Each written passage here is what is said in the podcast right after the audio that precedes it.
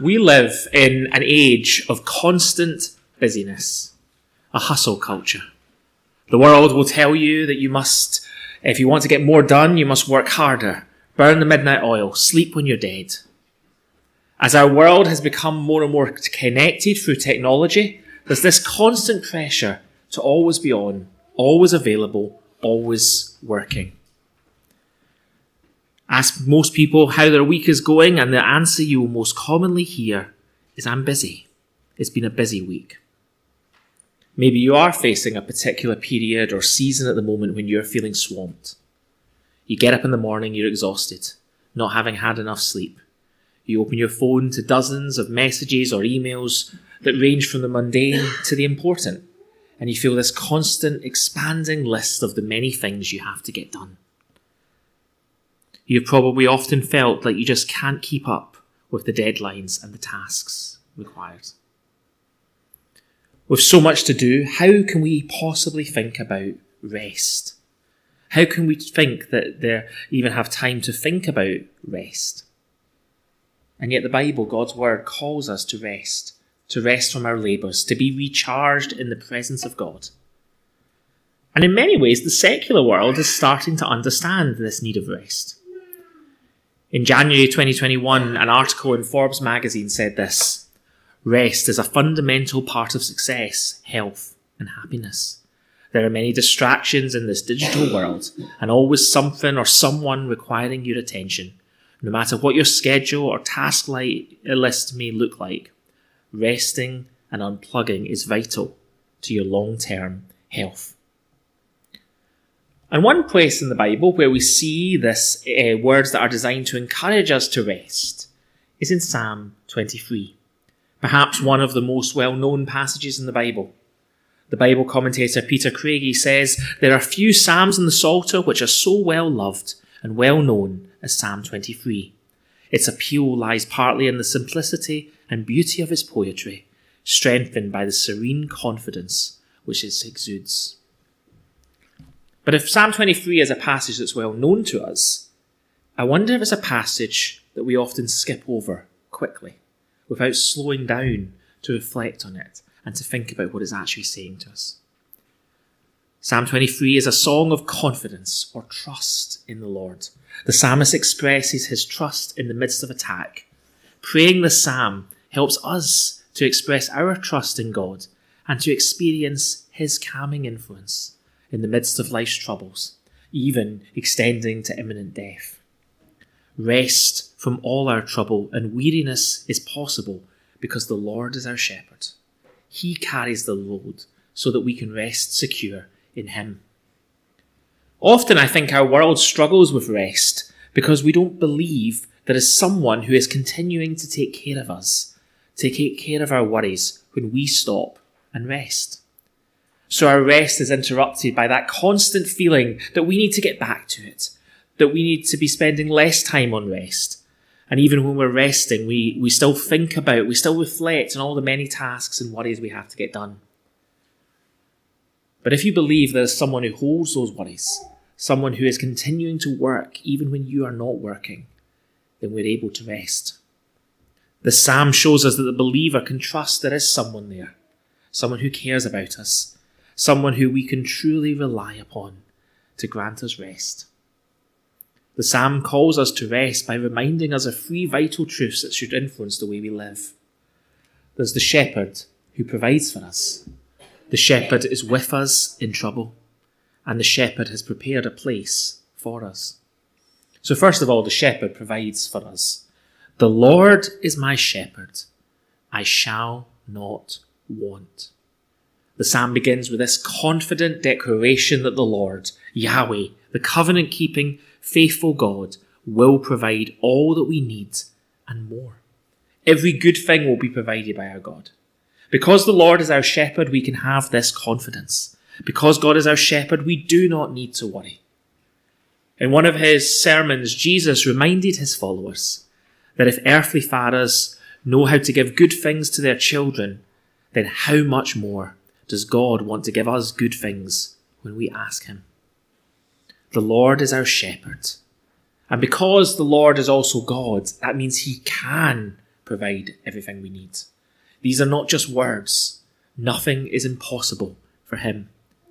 Whatever situation, whatever trials you might find yourself in the midst of, He can help. We have no reason to ever worry or be anxious about our needs because God is our shepherd.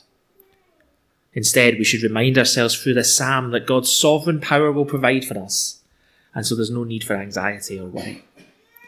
Sheep never have to worry about what they will eat because they trust their shepherd to lead them to the source of food each and every day.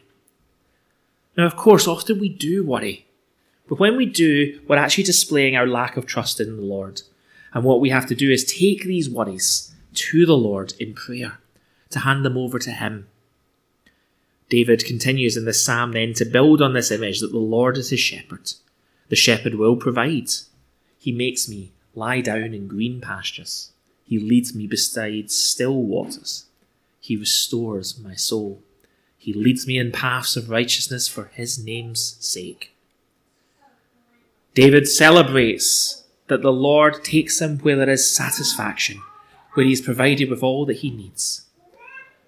The words make me lie down, lead me, restore me, guide me, all speak of the Lord being the one who initiates this process. He is the one who leads us. He is the one who brings us what we need and takes us to the place where there is plenty. Sheep will only lie down in certain circumstances. Sheep will only lie down when they are free from fear. Sheep get so timid that they will refuse to lie down if there is anything that's bringing fear in their life. They're easily panicked.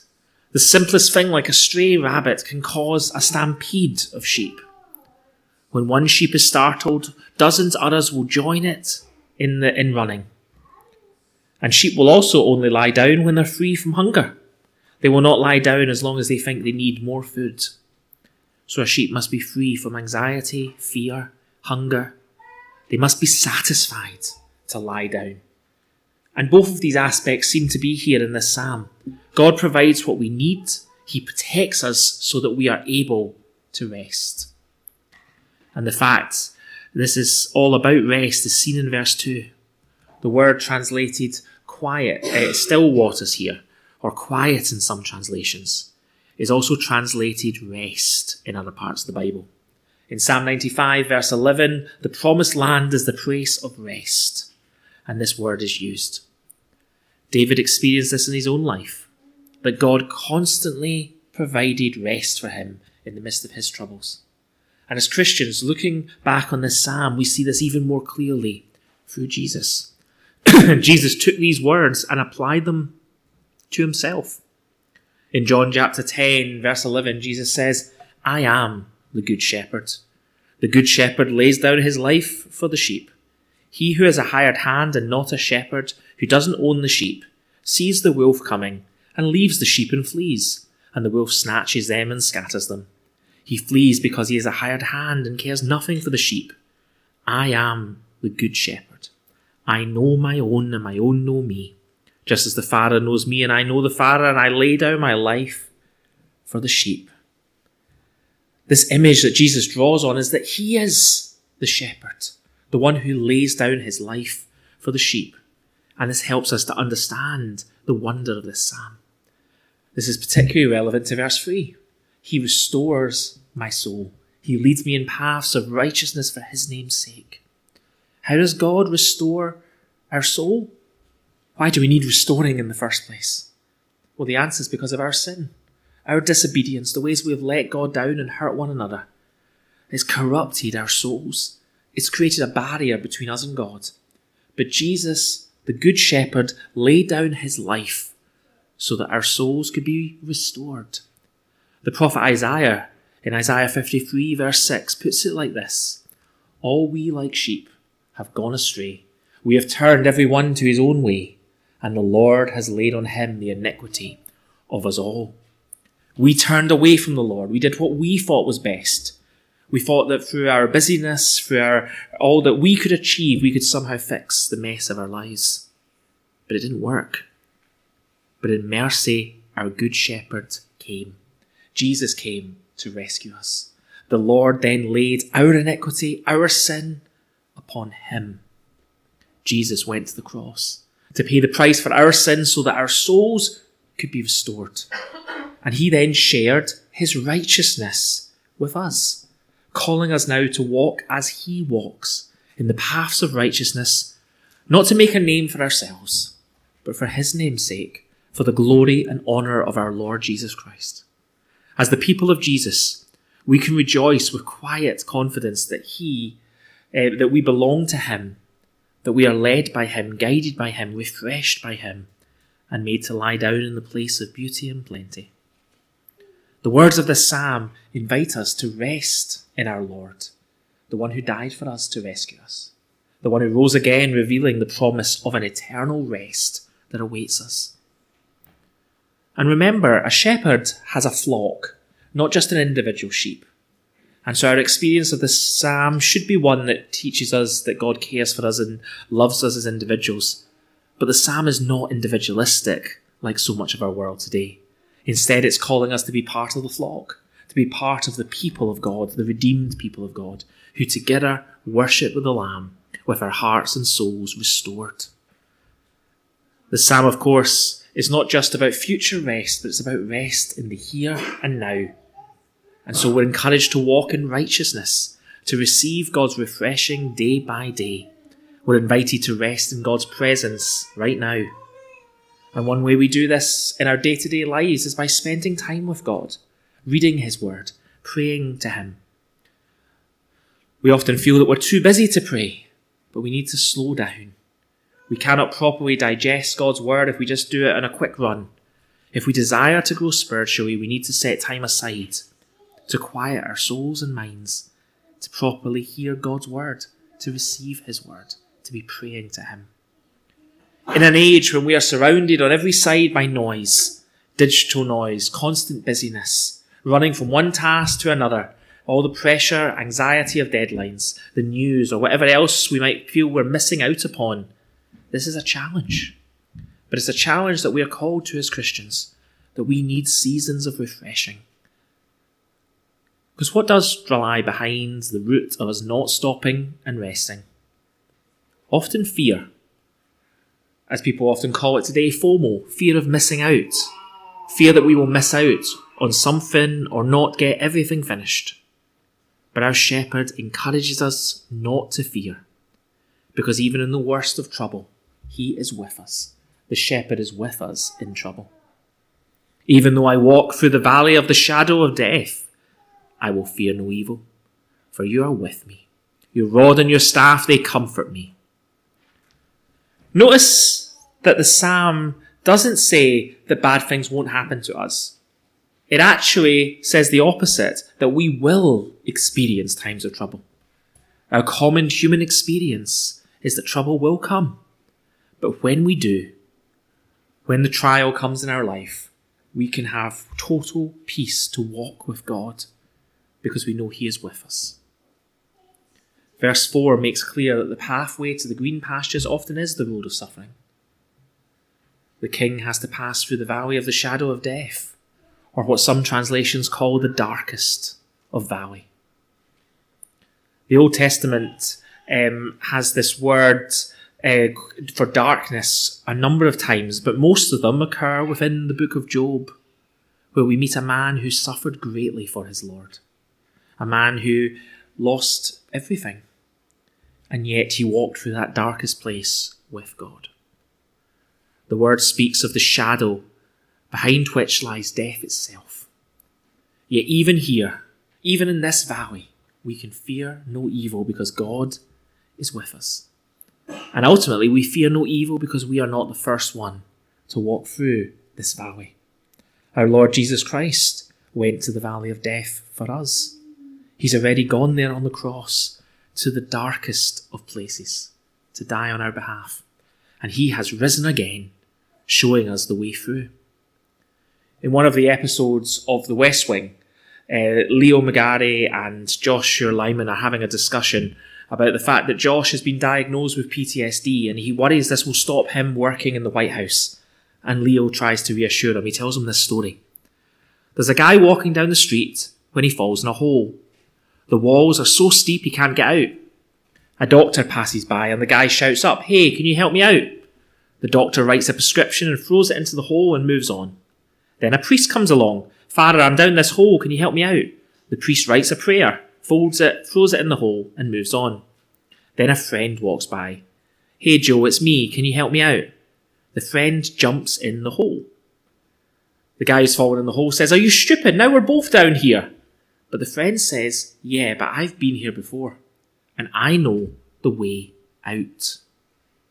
We have a friend who's been there before us, who knows the way through death, who's passed through the valley of the shadow of death, even to the point of death itself, but who rose again.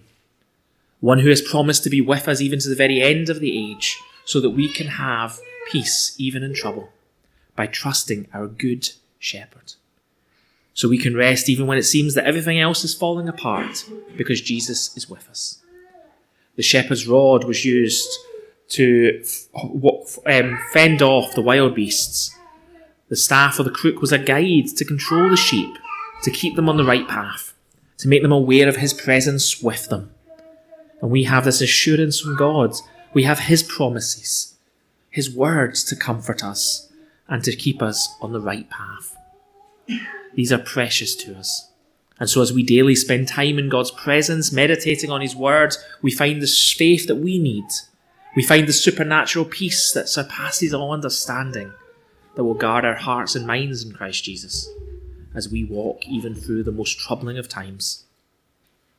And did you notice in verse 4, as we moved into verse 4, there was a change in how David refers to God? In the first three verses, David refers to God in the third person. The Lord's my shepherd. He makes me lie down. He leads me. He restores my soul for his name's sake. But in verses 4, 5 onwards, David shifts. He no longer refers to God in the third person, it becomes the second person. I will fear no evil, for you are with me. Your rod, your staff, you prepare a table, you anoint my head. Why does David shift about talking in God in the third person using the he in order to move to you, the second person? Why does that change happen in verse 4? Why didn't he just go on to say, Even though I walk through the valley of the shadow of death, I will fear no evil, for he is with me. His rod, his staff, they comfort me. I think the change is to move to the more intimate you showing the closeness of the relationship that David has with God. And that closeness, God drawing near, actually comes to the fruition through suffering. It's in the darkest places where David experiences an increased closeness with God. And that's what changes the way he refers to God. God is not just distant and theoretical, but he's close and he's real. And so the person changes. I will fear no evil, for you are with me. He's felt the shadows closing in. He's at the crisis point in his life. But at this moment, closeness and intimacy with God increases. As we follow Jesus too, we are called to enter the shadow of death. In small ways, we go through it, whether that's through trials in our lives, or sickness, or illness, or when we come close to facing death itself. But in the midst of all of this, there is hope that we can trust the Son, who is our shepherd, who walks with us. Jesus has gone before us, He's gone through the valley, and we too, even though we enter the darkness of death, know that we will go to be with our King forever. He will take our hand and lead us to the Father in heaven. By the Holy Spirit, we enjoy this fellowship even now with the Father and the Son, the fellowship that cannot be broken even by death itself. And so, as we reflect on the ultimate darkness, the final enemy, death itself, we're reminded by this psalm that the shepherd has prepared a place for us. Which takes us to our final point. The shepherd has prepared a place. You prepare a table before me in the presence of my enemies. You anoint my head with oil. My cup overflows. Surely goodness and mercy shall follow me all the days of my life, and I shall dwell well in the house of the Lord forever. Verses 1 to 3 of this psalm express the confidence that God will lead his people into the place of plenty. Verse 4 shows that even death cannot stop us from getting there. But verse 5 onwards looks forward to the final victory of Jesus, that a table is laid up for the victory banquet. There are enemies. There are those who persist in opposing Jesus, but they cannot participate in the banquet. They can only watch on. By contrast, the people of the king are the invited guests. Our head is anointed with oil in preparation for the banquet. Our cup overflows with abundant blessing. And these verses, of course, point forward to a future banquet, what the New Testament reveals as the wedding feast of the Lamb. Revelation 19, verse 7 to 9 tells us, Let us rejoice and exult and give him the glory. For the marriage of the Lamb has come, the bride has made herself ready. It was granted her to clothe herself with fine linen, bright and pure, for the fine linen is the righteous deeds of the saints. And the angel said to me, Write this Blessed are those who are invited to the marriage supper of the Lamb. And he said to me, These are the true words of God. We can experience this invitation, and we can experience even now a taste of the marriage supper of the Lamb. Most clearly, we see this when we celebrate the Lord's Supper together as a foretaste of that heavenly meal. But also in our day to day lives, we rest, we eat in the presence of God. Have you ever been so overcome with anxiety that you couldn't even eat or couldn't sleep? But we don't have to be like this. Because no matter what comes our way, we know that God will provide for us. When God is our shepherd, we can feast at his table in perfect peace, even when surrounded by enemies, because he cares for us, and he provides endless refreshment for us in our cup. We've nothing to fear because he's the provider and he is our defence. And the final verse brings all this together. Surely goodness and mercy shall follow me all the days of my life, and I will dwell in the house of the Lord forever. This goodness, this mercy of Jesus will be with us all the days of our lives. The word translated mercy here is the Hebrew word hesed, the steadfast, unfailing love of God that he shows to us. It's sometimes translated the, the grace of God, the love of God. This grace of God, the mercy of God, has He has shown us through the death and resurrection of Jesus, and that is with us all through our lives. This goodness and mercy, in fact, will follow us. And the Hebrew word for follow here literally means to pursue or to chase you, to hunt you down. This almost seems like an aggressive tone, but what this is saying is that God pursues us with his mercy and goodness. Surely goodness and mercy will pursue me, chase me, hunt me down all the days of my life. And isn't this amazing? We turn and we try to run away from God. And even as Christians, there are times when we turn and try and run away from God. But especially in the time of trouble, God pursues us. His mercy follows us. Romans 8:28 promises that, that God will work all things for good to those who love God and are called according to his purpose. No matter what circumstances we face, we can rest assured that God will be glorified through them for his name's sake. And that's what allows us to truly rest, to have confidence because of God's mercy and grace, that we will dwell in his house forever. Jesus told us in John 14, Let not your hearts be troubled. Believe in God, believe also in me. In my Father's house are many rooms. If it were not so, would I have told you that I go to prepare a place for you? And if I go and prepare a place for you, I will come again and will take you to myself, that where I am, you also may be. In Psalm 23, we have these promises that encourage us to rest in God. The promise that Jesus, if He is our shepherd, will provide for us, will be with us in trouble and will ultimately prepare a place for us in heaven to be with Him forever. If you're not yet a Christian, you're invited to receive these same promises for yourself, to trust Jesus for your salvation, to trust that He can restore your soul, that He can bring you to this place of faith in Him. The promises of this psalm allow us to truly rest in Jesus. It means we can slow down, we can rest in His presence, we can allow Him to renew us, to restore us, to fill us with His joy and His peace. There's nothing on our agenda that is more important than spending this time with Jesus. No deadline, no need, no list, no schedule is more important than sitting in God's presence, listening to His word, and praying to Him. That's what enables us to go about our day to maintain the spirit of peace and rest, even as we face troubles and trials. It's what gives us the peace to go through whatever life might throw at us. And it's what also enables us to encourage those around us, the people we meet, to also rest in Jesus as the antidote to our busyness, which is often so overwhelming in this world of trouble. Let's pray.